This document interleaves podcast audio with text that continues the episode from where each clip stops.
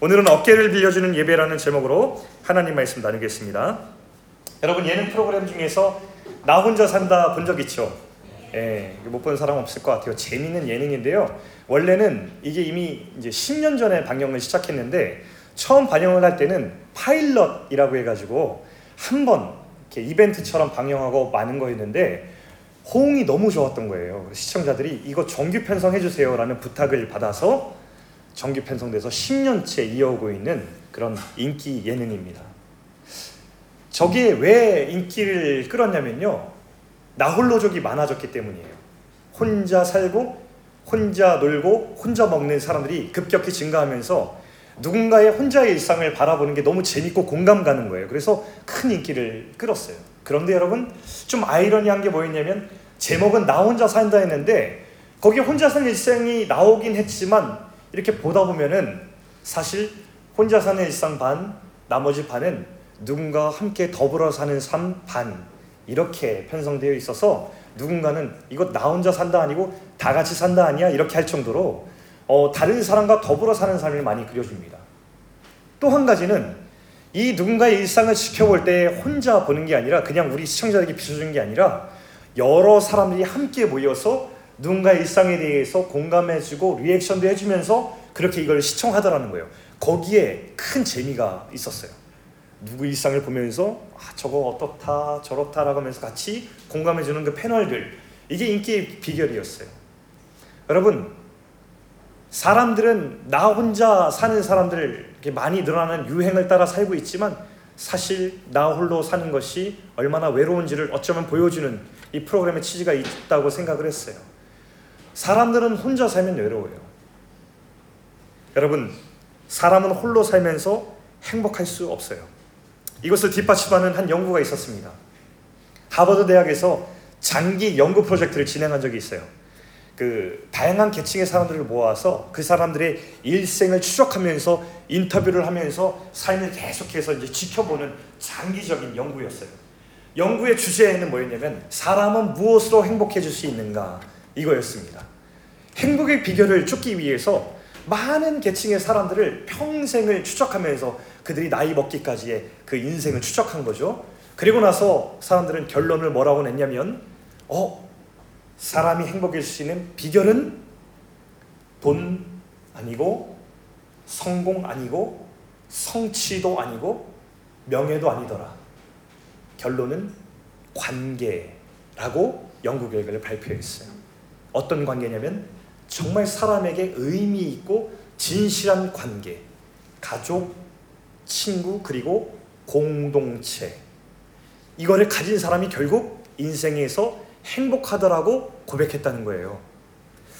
여러분 이것은 너무 당연한 결과라고 할 수 있는데 왜냐하면 하나님은 우리를 지으실 때 관계를 맺고 살도록 만드셨기 때문입니다.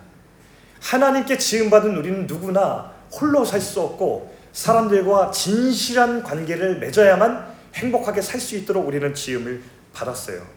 성경을 봐도 여기에는 딱 압축하면 두 가지 관계가 남아요. 하나님과의 관계 그리고 우리 이웃과의 관계.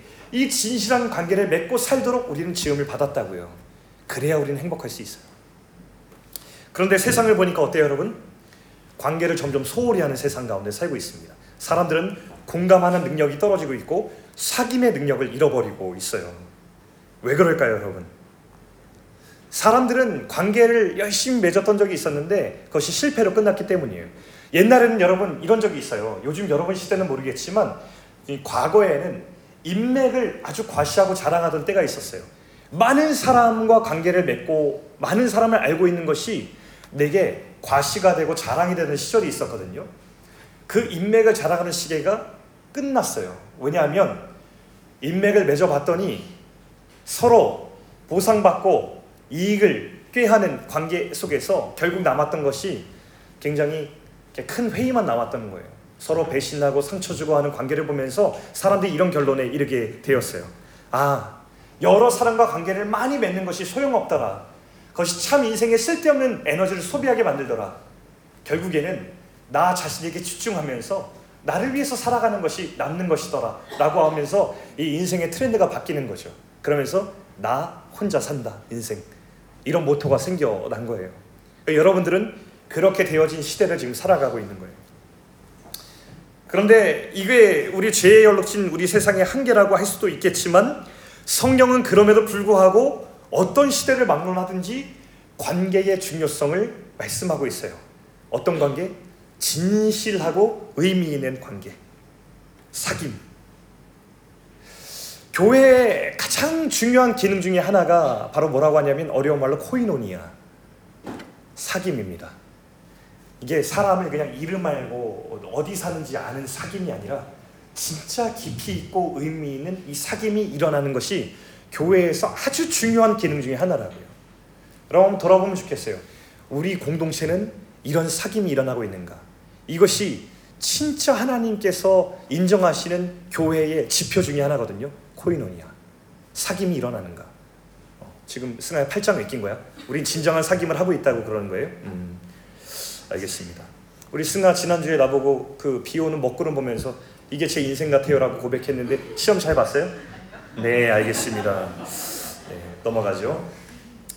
여러분, 그래서 이 서로 사귀는 공동체의 모습을 코이논이라고 하는데 이것이 오늘 사도신경의 고백에 나와요. 어떤 고백이냐면 나는 성도의 교제를 믿습니다. 이 코이노니아 서로 우리가 깊이 있게 사귀는 것을 어려운 말로 성도의 교제라고 하는 거예요. 여러분 교회에서는 이런 깊이 있는 사귐이 옵션이 아니라 필수라는 사실을 주목할 필요가 있습니다. 여러분 교회에 그냥 머물러 있다가 그냥 가는 것은 나의 성향과 상관없는 거예요. 어떤 사람들은 나는 원래 성향이 이래요. 그러니까 나는 여기 있다가 그냥 갈 거예요. 나는 원래 깊이 있게 사람들과 사귀지 않아요. 저는 그냥 내버려 두세요라고 하지만 여러분 하나님은 우리에게 그렇게 말씀하시잖아요. 우리가 함께 이룬 이 하나님의 교회 안에서는 이 공동체 안에 서로 사귐이 일어나야 된다. 진실하고 의미 있는 관계를 맺어가는 이 과정이 계속해서 일어나야 된다라고 하나님께서 말씀하시는 거예요. 이것이 교회를 향한 하나님의 기대예요. PPT 한번 보여주시면 한 신학자가 이런 말을 남겼는데 멋진 말이에요. 같이 한번 읽어보겠습니다. 자, 천천히 시작. 우리는 세상이 성도 간의 교제를 보고 우리를 보내신 하나님이 믿을 만한 분인지를 평가하며 우리가 서로를 사랑하고 돌보는 것을 보고 그리스도가 살아계신지를 평가한다는 사실을 알아야 한다. 무슨 말이냐면 우리 안에 일어나는 진실한 관계를 보고 세상은 와 하나님 진짜이신가 보다. 그리스도는 진짜 사랑이신가 보다라는 것을 알게 된다는 거예요. 이게 교회가 세상에 보여주는 코이노니아, 진실한 관계예요. 여러분, 이 교회의 구성원을 보면 우리가 서로 좋아하는 사람들 모인 게 아니기 때문에 사실 이 코이노니아, 진실한 교제가 일어나는 데 있어서 쉽지만은 않아요. 사귀려고 보니까 서로가 완벽하지 않거든요. 완성되지 않은 인간들이 모였거든요. 그러니까 불편할 때도 많아요. 근데도 교회는 어떤 것을 우리에게 말씀하냐면 서로 용납해주고 참아주고 그렇게 서로를 빚어가라고 말씀하고 있죠. 이게 교회예요. 교회가 세상과 다른 점은 약하고 결핍이 있는 사람들이 모였는데 세상에서는 약하고 결핍이 있는 것이 내게 보이면 실망스러워서 관계를 끊잖아요. 근데 교회는 약하고 결핍이 있는 사람들이 모여 있는 것을 보고서 그 약한 모습, 결핍이 있는 모습을 서로 견뎌주고 서로 보듬어주고 서로 격려하면서 서로가 하나님 안에서 잘할 수 있도록 돕는 공동체라는 것이죠. 교회는 그렇게 세워졌어요. 여러분, 이 연약한 사람들이 서로 용납하고 참아주면서 서로 자라가요. 여러분에게 질문하고 싶어요. 여러분에게 우리 청소년부는 어떤 곳일까요? 우리 청소년부는 여러분들이 이곳 공동체 가운데 들어오면 안전함을 느끼는 곳일까요? 이곳에 들어오면 여러분의 있는 모습 그대로가 저에게 우리 선생님들에게 그리고 서로에게 용납되고 인정받고 존중받는 느낌을 가지는 곳일까요? 여러분이 이 청소년부 안에 들어오면 사랑받고 칭찬받기 위해서 나를 꾸며내야 하는 곳일까요? 아니면 내가 꾸며내는 노력하지 않아도 나의 있는 모습 그대로가 사랑받는 느낌이 드는 곳일까요? 궁금해요. 여기서만큼은 여러분이 믿을 수 있는 어른들과 멘토들을 만나고 여러분의 인생 고민들을 서로 나눌 수 있고 기도를 부탁할 수 있는 곳일까요? 여러분들이 인생을 살아오다가 누구나 원치 않는 상처와 고난을 만나게 되는데 그 아픈 상처와 내가 겪었던 일들이 우리 공동체 안에서 조금씩 조금씩 아물어가는 그런 안전한 곳일까요? 우리 공동체는? 우리 공동체가 완벽하진 않지만 적어도 우리 청소년부가 여러분들에게 그런 과정을 함께 겪어 나가는 귀한 공동체이기를 소망해 봅니다. 우리 공동체 진정으로 그런 공동체이면 좋겠어요. 이게 교회이기 때문이죠. 여러분 이런 교회 안에서 이런 코이노니아가 진정으로 막 일어나잖아요. 서로 진실한 관계가 계속 과정 가운데 일어나다 보면 우리 가운데 어떤 일이 벌어지면 우리가 하나님의 작품으로 빚어지기 시작해요. 오늘 본문 다시 한번 보겠습니다. 히브리서 10장 24절 25절 한번 보겠습니다. 자, 같이 다시 한번 읽어보겠습니다. 시작. 서로 돌아보아 사랑과 선행을 격려하며 모이기를 패하는 어떤 사람들의 습관과 같이 하지 말고 오직 권하여 그날이 가까움을 볼수록 더욱 그리하자. 여러분 이 말씀 가운데 여러분 순종하는 사람들 되기 원합니다. 여러분 교회 안에 코이노니아 성도의 교제를 믿는다는 것은 서로를 돌아보는 능력을 가진다는 것이고 서로 사랑과 선행을 서로에게 격려하고 그렇게 할 수 있도록 도전하는 공동체라는 거예요. 그리고 세상은 자꾸 모이기를 폐하고 혼자 산다. 나 혼자만을 위해서 사는 것이 남는 것이다라고 말할 때 우리는 아니야. 우리로서 같이 하자. 우리 서로 격려하고 우리 함께 더 뜨겁자. 함께 더 강렬한 빛이 되자라고 말하는 것이 이 교회라는 것이죠. 우리 공동체가 그런 공동체 되면 좋겠습니다. 여러분 친구들 많죠. 그리스도인 가운데 친구 지인들이 많은 사람들과 여기에 코이노니아를 함께 나누는 친구들이 있다는 것은 다른 말인 거 여러분 아세요? 여러분 이런 친구 있으세요? 이 친구만 만나면 무언가 가슴 속에 뜨거운 게 생겨서 야 우리 하나님 앞에서 정말 제대로 한번 살고 싶다라고 만들게 되는 이 대화가 가능한 친구 여러분 그런 친구 있으세요? 이 친구 만나면 세상적으로 갈망하고 막 갈등하고 욕심이 막 많아지다가 이 친구랑 대화하면 확 정리가 돼서 아 내가 살아가는 이유 하나님을 위해 영광을 위한 예배지라고 하면서 그래 다시 한번 이 길 달려가 보자라고 손잡아 줄 수 있는 그런 친구 여러분 있는지 모르겠습니다. 이게 진실한 코이노니아를 나누고 있는 친구거든요. 식어진 가슴에 불을 당길 수 있는 친구들. 이 친구들이 여러분 주위에 있기를 바라고 혹여나 없다면 지금부터 만들어 나갈 수 있는 그런 친구 되길 바랍니다. 지금 승하가 끼고 있는 저 팔짱이 그저 내가 좋아하는 친구가 아니라 그것을 더 넘어서 서로의 식어진 가슴에 불을 당길 수 있고 하나님을 더 뜨겁게 사랑하도록 격려할 수 있는 그런 팔짱이 될 수 있기를 주님의 이름으로 축원합니다. 승아야 아멘 해야지. 그렇지. 제가 대학에 갔을 때였는데 대학교 3학년 때 제가 이제 교제하는 친구가 있었어요. 지금 뜨겁게 교제 나누고 서로 대화를 하면 가슴이 뜨거워지는 친구가 있었습니다. 이제 세 명의 친구가 같이 기도도 하고 캠퍼스 전도도 나가고 여러 가지 일들을 같이 했는데 그때 우리 눈에 보였던 장면이 있어요. 대회 가면은 요즘도 하는지 모르겠어요. 여기 지금 대학생들 있나 여기? 네, 여기 있죠. 요즘 제 대학 때 헤어룸제라는 거를 학기 시작 전에 그 대학 총학생회나 학생회에서 헤어룸제 학기를 시작하면서 헤어룸제를 많이 했는데 요즘 해요? 네, 지금 저 다닐 때는 있었습니다. 제가 이제 99 학번이거든요. 몇 학번이에요? 2, 3 학번. 나 99 학번이고. 네, 99학. 우리 이선호 권사님은 97 학번 정도 되시잖아요. 아 이게 말하실 필요 없는데 97도 그냥 예, 8호 학번이시랍니다. 그런데 제가 대학에 다닐 때 헤어룸제라는 것이 있어서 그때 뭘 했냐면 한 학기 시작을 기원하는 행사였는데 그때 이 길거리에서 상에다가 돼지 머리를 올려놓고서 거기에 절을 하는 거사. 요즘도 이날 찾아봤더니 저런 사진이 나왔어요 실제로 저렇게 돼지 머리 앞에 학생회 임원들이 나와서 저기 에 절을 하면서 한 학기의 그 잘됨을 행사의 잘됨을 기원하는 것을 또 다른 사진 보여주면 저렇게 강당에 모여서 전체적으로 고사를 지내는 그런 학교도 여전히 있더라고요. 저건 어디 교대예요. 그런데 저희가 그것을 보면서 막 행사가 끝나면 막걸리를 서로의 몸에 막 퍼붓고 향기가 진동하는 것을 보면서 아 우리가 이것을 계속해야 되는가? 그래서 이제 세 친구가 같이 힘을 합쳐서 뭘 하게 됐냐면 우리 총학생부터 해가지고 모든 학생을 찾아가 보자 이렇게 했습니다. 그래서 실제로 세 명의 친구가 저녁마다 학생회를 다 찾아가서 총학생회, 총여학생회, 동아리연합회, 단대 학생회 이렇게 찾아가서 왜 고사를 치는지 물어봤습니다. 대- 돌아온 대답은 전통이니까 해오던 거니까 하는 겁니다. 그래서 이렇게 이의를 제기했어요. 왜 해오던 거니까 합니까? 학생들을 대표하는 기구가 어떻게 우리를 대표해서 고사를 지낼 수 있습니까? 멈춰 주십시오. 이렇게 요구를 했습니다. 그리고 교지 편집위원회라는 게 있었어요. 예, 요즘도 하는지 모르겠어요. 시대가 달라져서 그때는 간행물이 있었어요. 교지 편집위원회가 학생들의 글을 받고 이렇게 글들을 적어서 책으로 편해서 이렇게 정기적으로 나눠줬는데 거기다가 글을 기고했어요. 저와 제 친구가 글을 써가지고 대학 문화 이대로 괜찮은가 라는 제목을 가지고 시리즈로 제 친구가 하나 쓰고 제가 쓰고 두 개가 이렇게 실렸습니다.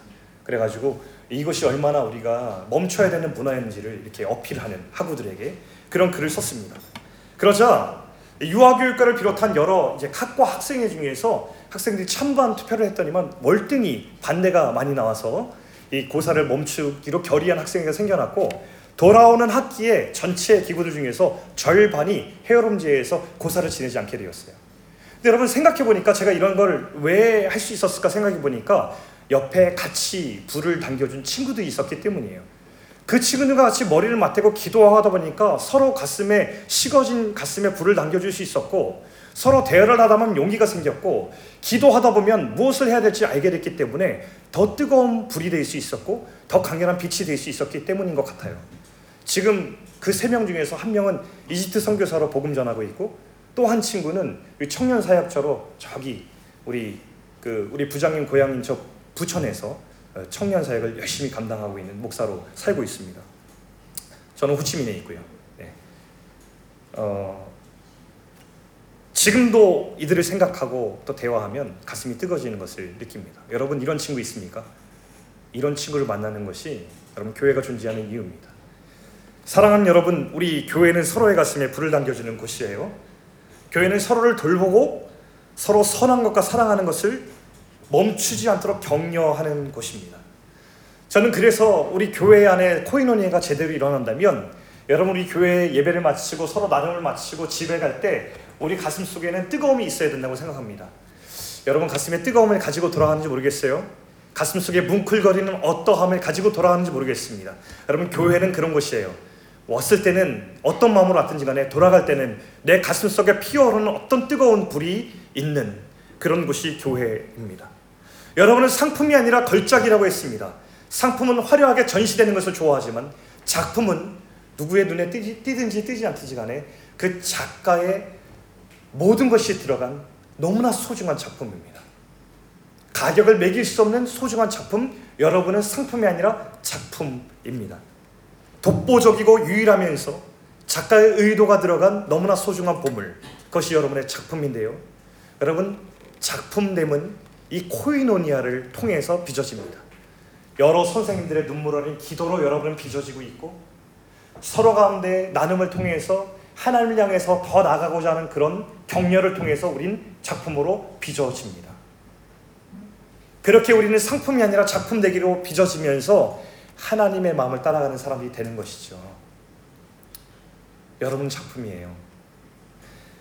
여러분 이 작품은 어떻게 사냐면 이 코이노니아 안에서 살아가고 이 코이노니아를 잃어버리지 않는 거예요.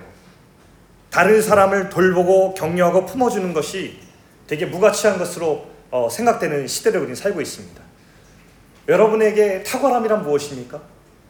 여러분의 개인의 능력을 발휘하는 게 탁월함이라 생각하겠지만 성경에서 말하는 탁월함은 무엇이냐면 여러분 한 사람 한 사람이 누군가에게 어깨를 빌려줄 수 있는 능력이라고 성경은 말하고 있어요. 성도의 교제를 실천하는 사람.